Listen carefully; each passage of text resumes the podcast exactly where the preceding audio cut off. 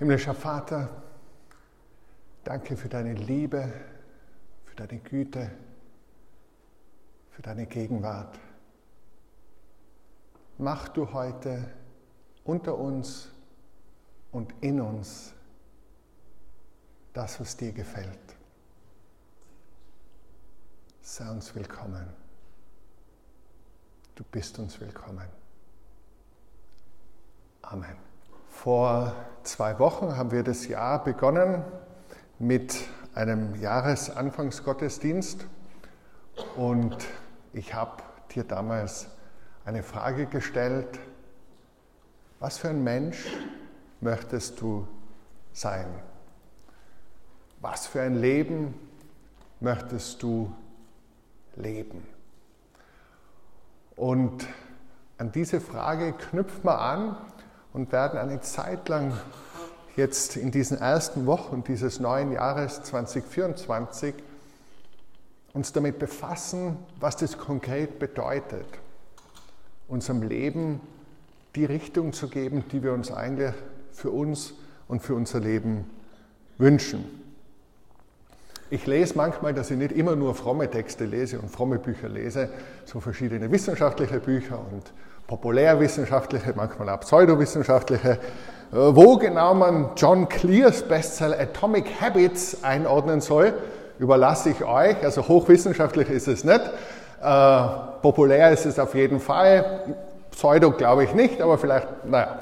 Jedenfalls über 15 Millionen Customers can't be wrong. Ich habe das gelesen, auf Deutsch heißt es die 1%-Methode, minimale Veränderung, maximale Wirkung. Das ist so ein bisschen der Schmäh. Ja.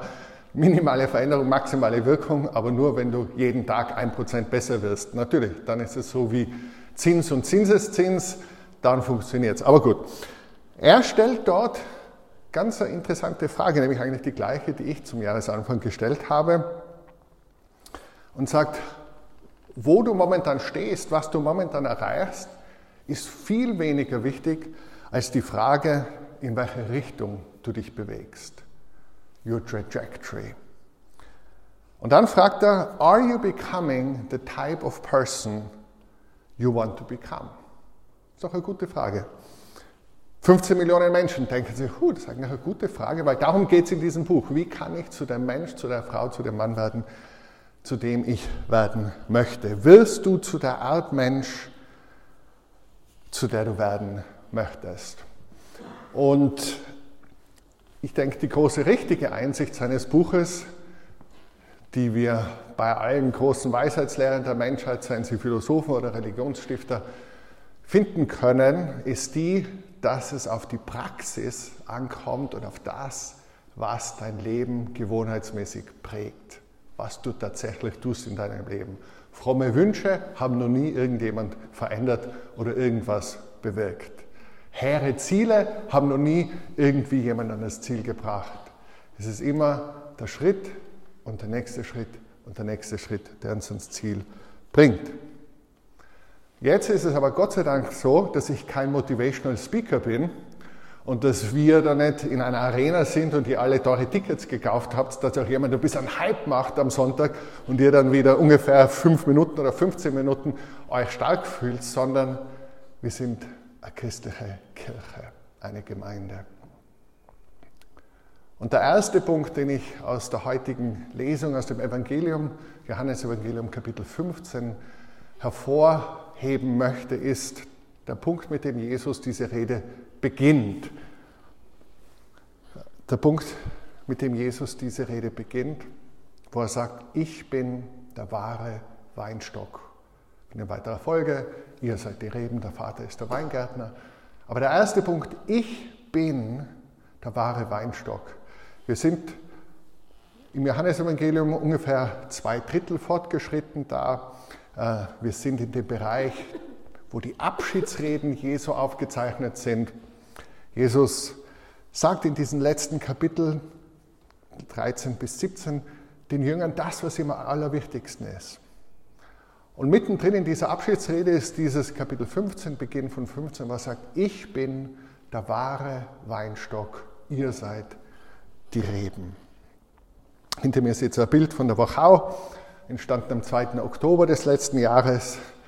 am Weg von Weißenkirchen nach Spitz, Blick zurück Richtung Weißenkirchen. Ihr kennt es, herrliche Weingegend, herrliche Weine, großartige grüner Veltliner, Rieslings auch. Und dann kann man die Weinstöcke sehen, da kann man die Reben sehen und da kann man die Frucht der Reben sehen. Aber jetzt zoomen wir hinein und jetzt seht ihr hinter mir den einen Weinstock, der ganz brutal zurückgeschnitten wurde. Und nach dem Rückschnitt würdest du denken, der ist tot. Aus dem toten Holz wächst nichts mehr. Und so ein kleiner Sprössling wächst heraus, eine neue Rebe wächst heraus.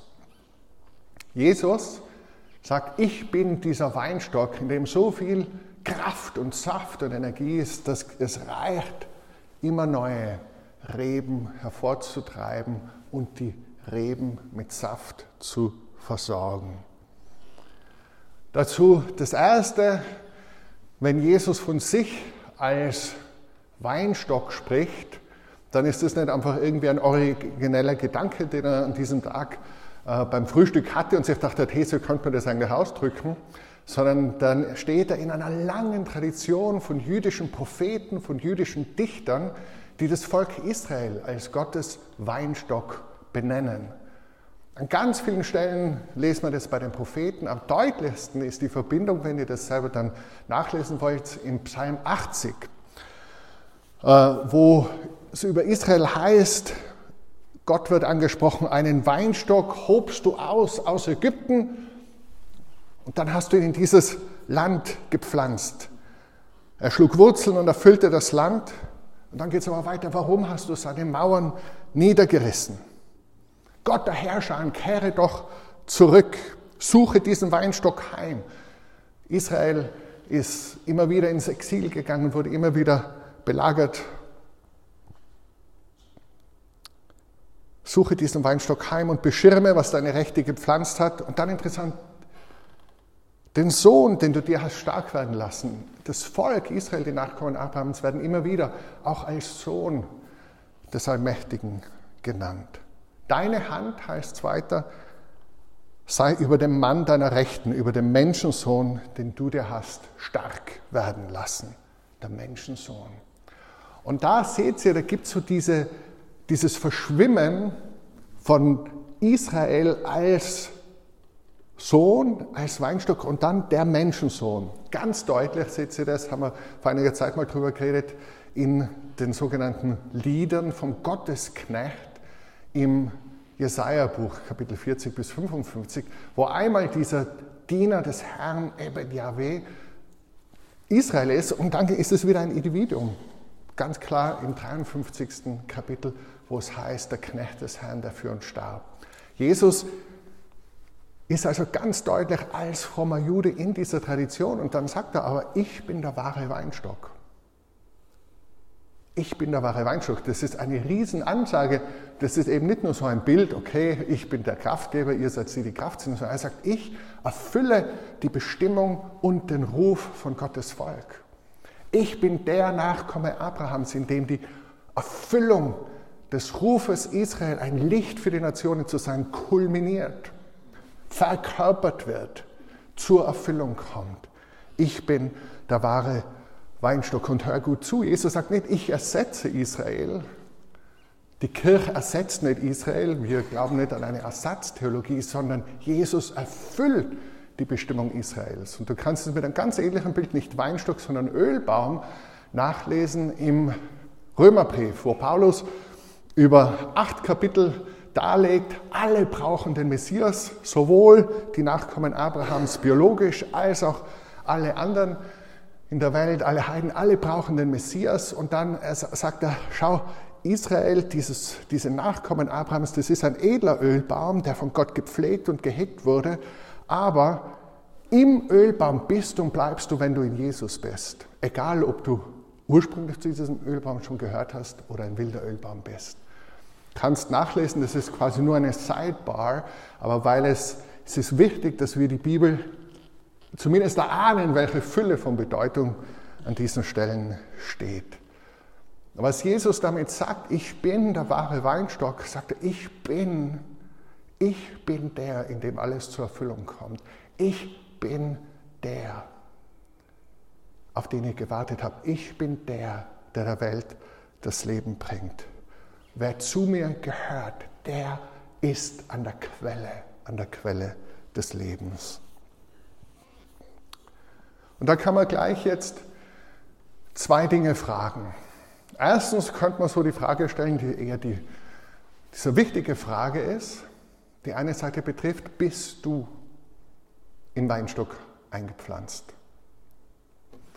Bist du verbunden mit dieser Quelle des Lebens, dieser Quelle der Kraft? Bist du im Jesus, dem Messias? Und da kann man unterschiedliche Antworten geben. Man könnte sagen, ja, ich gehöre dazu durch die Taufe. Und das ist ganz, ganz wichtig. Die Taufe ist etwas, wo Gott souverän durch seine Gnade etwas macht. Aber ist es genug? Oder ich, ja, ich, ich gehöre dazu, weil ich kann das apostolische Glaubensbekenntnis, das jetzt dann gleich kommt, ich kann das wirklich, ich glaube das. In meinem Kopf bin ich, ja, mache überall Hackele, ist so. Ist gut, ist wichtig, aber ist das, was gemeint ist? Oder sagst du, okay, naja, vielleicht intellektuelle Zustimmung ist vielleicht nicht genug, rein sakramentale Zugehörigkeit durch die Taufe ist vielleicht nur ein Teil, aber ich bin bekehrt. Ich habe mich Jesus zugewandt. Ich habe gesagt, Jesus, schenk mir das Leben. Jesus, ich möchte dir als Meister folgen. Jesus, verändere mein Leben. Gut, sehr gut. Aber was ist, wenn ich das, wie in meinem Fall, vor über 30 Jahren gemacht habe und einmal so ein Gebet gebetet habe und es ändert sich nichts und es geht nichts weiter? Jesus gibt uns an dieser Stelle eine Frage die, oder ein Kriterium, das er uns auch immer wieder gibt, diagnostisch. Frucht. Frucht. An ihren Früchten werdet ihr sie erkennen.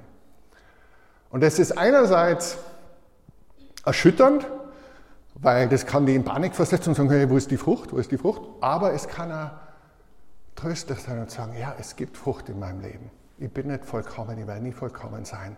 Aber es ist etwas von der Güte und von der Liebe Gottes in meinem Leben. Ich bin nicht mehr so hartherzig, wie, wie, wie ich vielleicht einmal war, oder so stolz, oder so eifersüchtig, oder so gierig. Ich bin freigebiger, ich bin gütiger, nachsichtiger, ich bin liebevoller, als ich einmal war.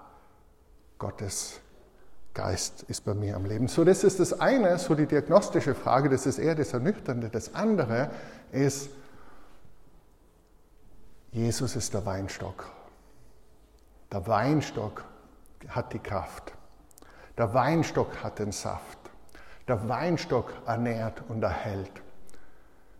Die christliche Botschaft ist nicht, sei brav und streng dich an und dann ist Gott zufrieden und wenn du sehr brav bist, lass du dich in den Himmel.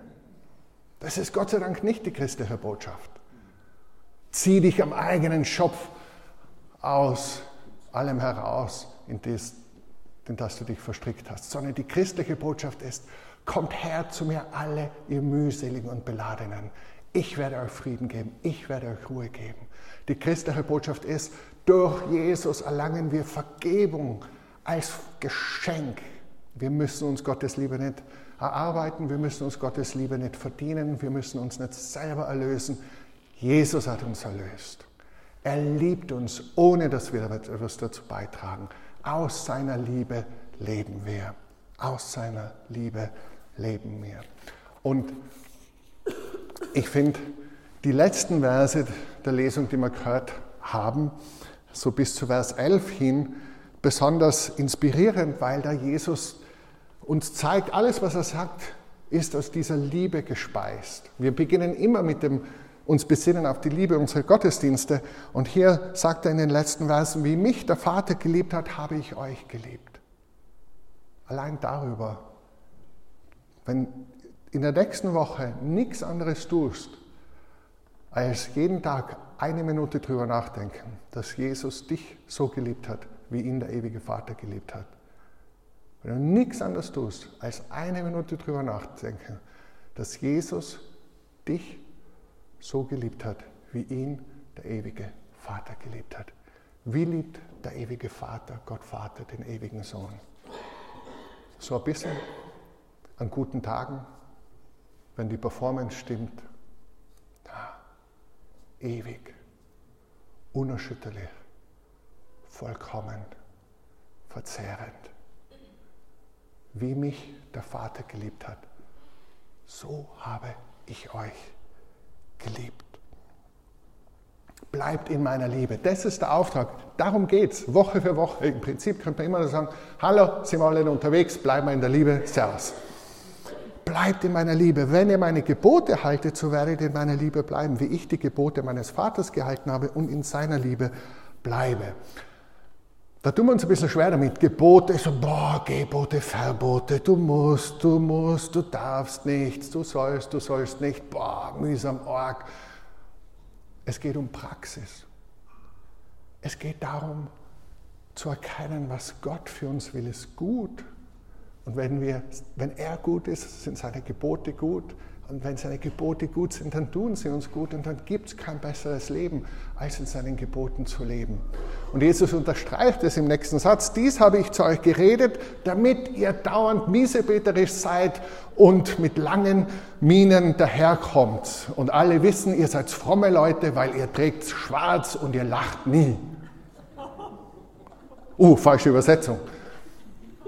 Jesus sagt, dies habe ich zu euch geredet, damit meine Freude in euch sei und eure Freude völlig werde.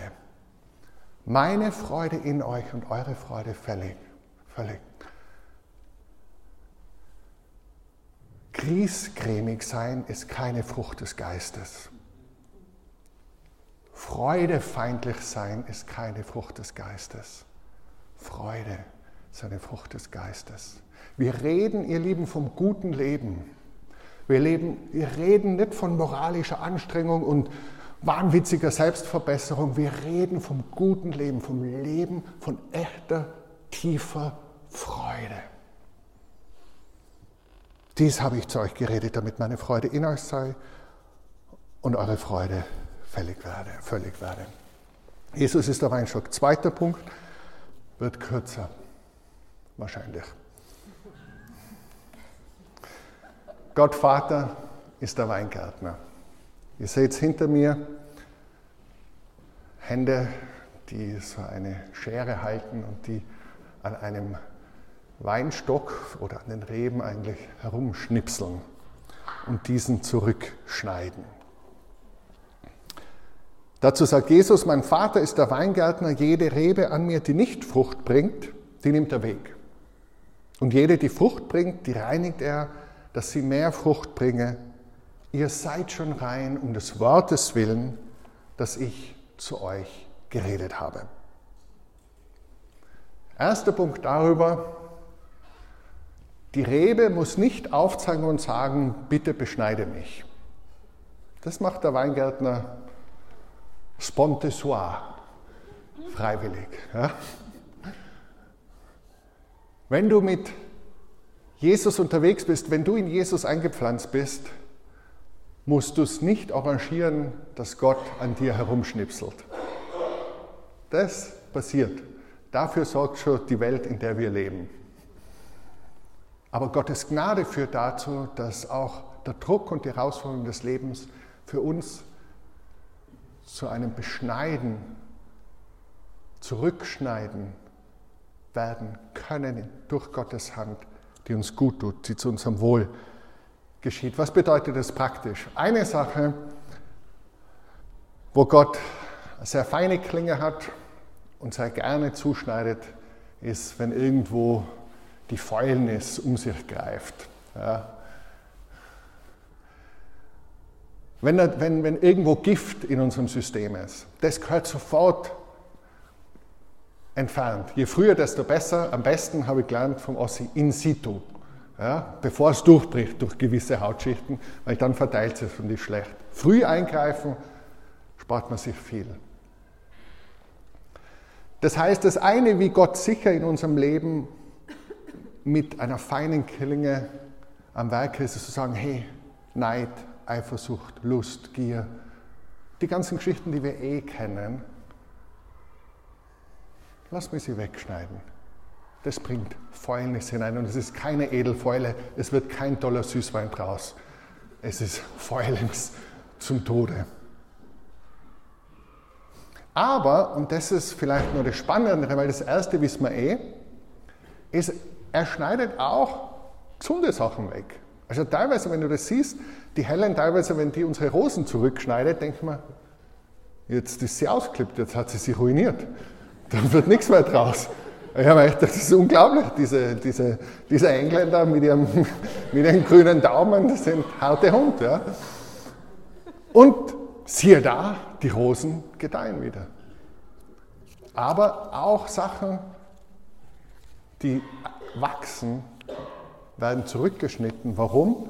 Damit der Saft konzentriert in ein paar Reben schießen kann und die die volle Frucht bringen können.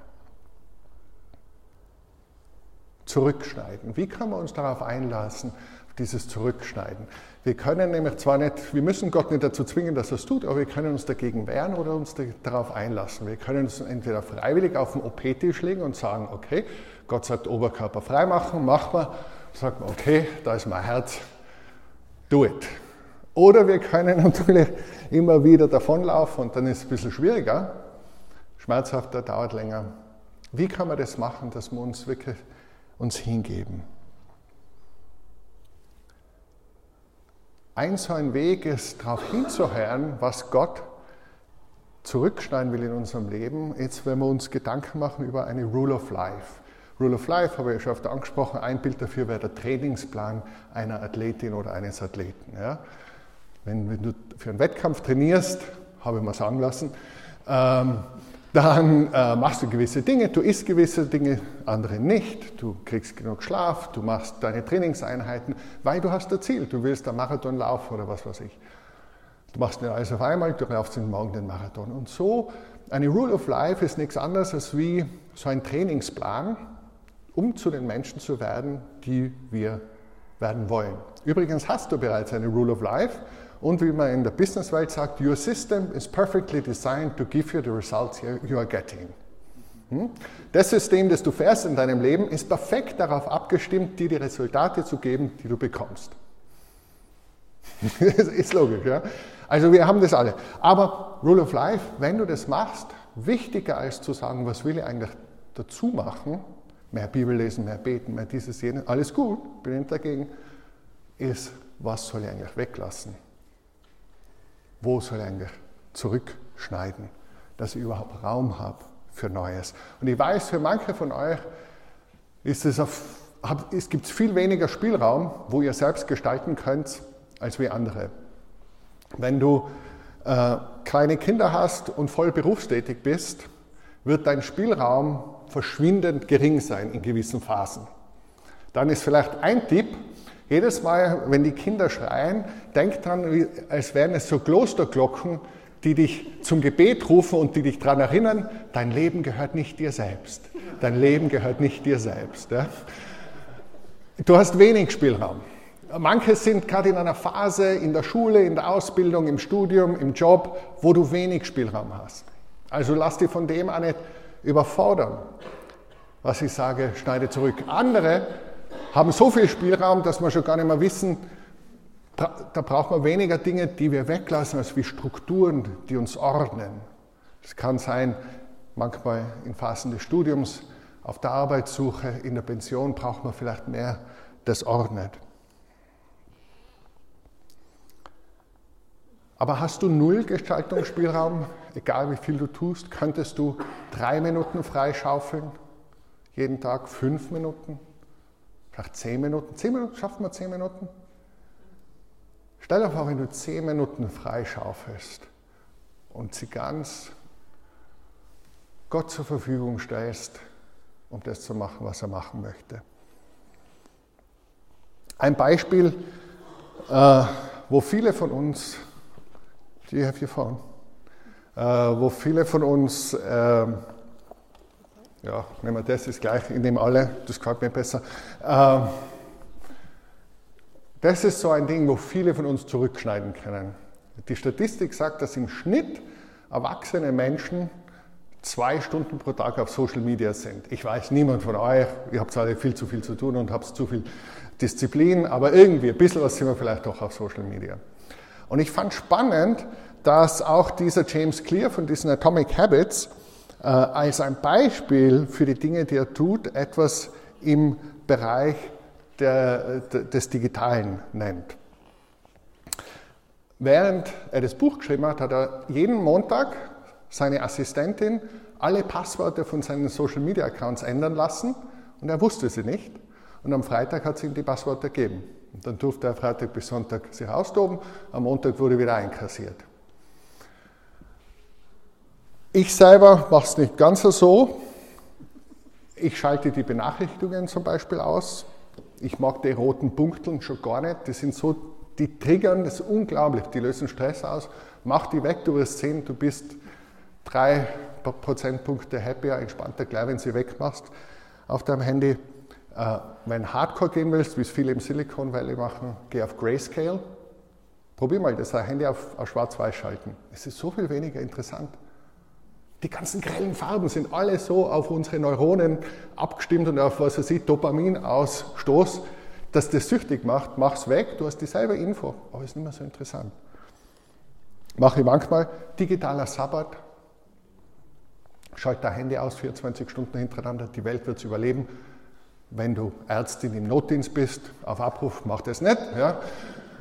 Aber die meisten von uns, die Welt wird es überleben. Check die Nachrichten erst, nachdem du deine Gebetszeit gemacht hast. Surf nicht im Internet, bevor du nicht zentriert hast. Wer von euch hat in der Früh als erstes das Handy in der Hand? Schaut auf Nachrichten. Wer verwendet es? Ja, das ist echt nicht gesund. Der John Mark Comer hat gerade letzte Woche ein Buch rausgebracht äh, über Rule of Life or Practicing the Way. Äh, ich mag den gern, der hat er toll über ähm, der Rastlosigkeit äh, entfliehen geschrieben. Und er hat so die Regel, dass er sein Handy äh, quasi parented, also wie ein Elternteil macht. Das, sein Handy geht um halb neun Uhr schlafen. Und zwar in einer eigenen Schublade im Büro.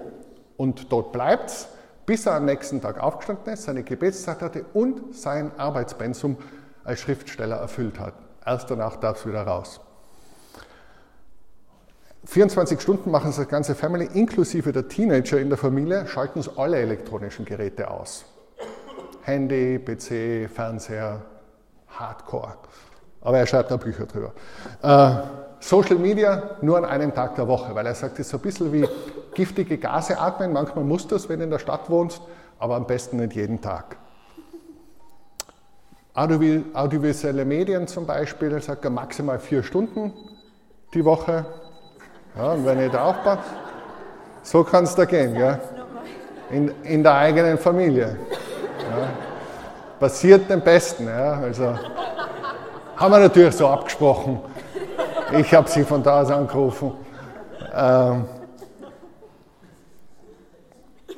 aber warum sagt er, ich will nicht mehr wie vier Stunden die Fantasien und Träume von anderen Menschen sehen, ich will selber meine Gedanken erneuern, selber kreativ sein.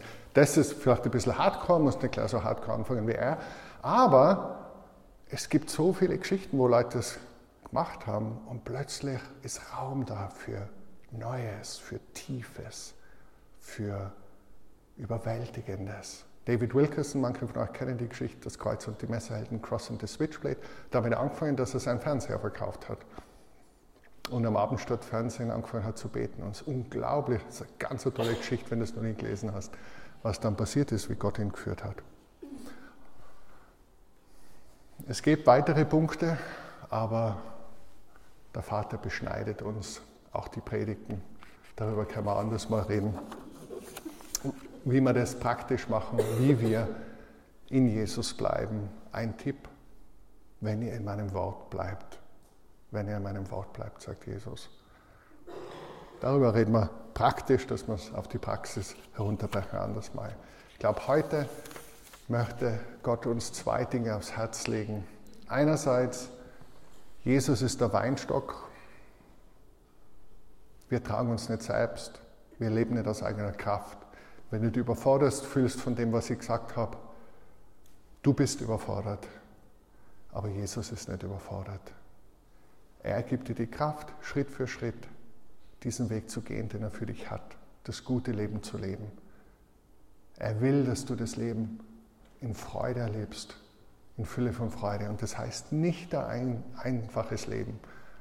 Das heißt nicht erleben ohne Herausforderung, aber es heißt erleben mit tiefem Frieden, tiefer Zuversicht, der Freude des Heils. Er ist der Weinstock.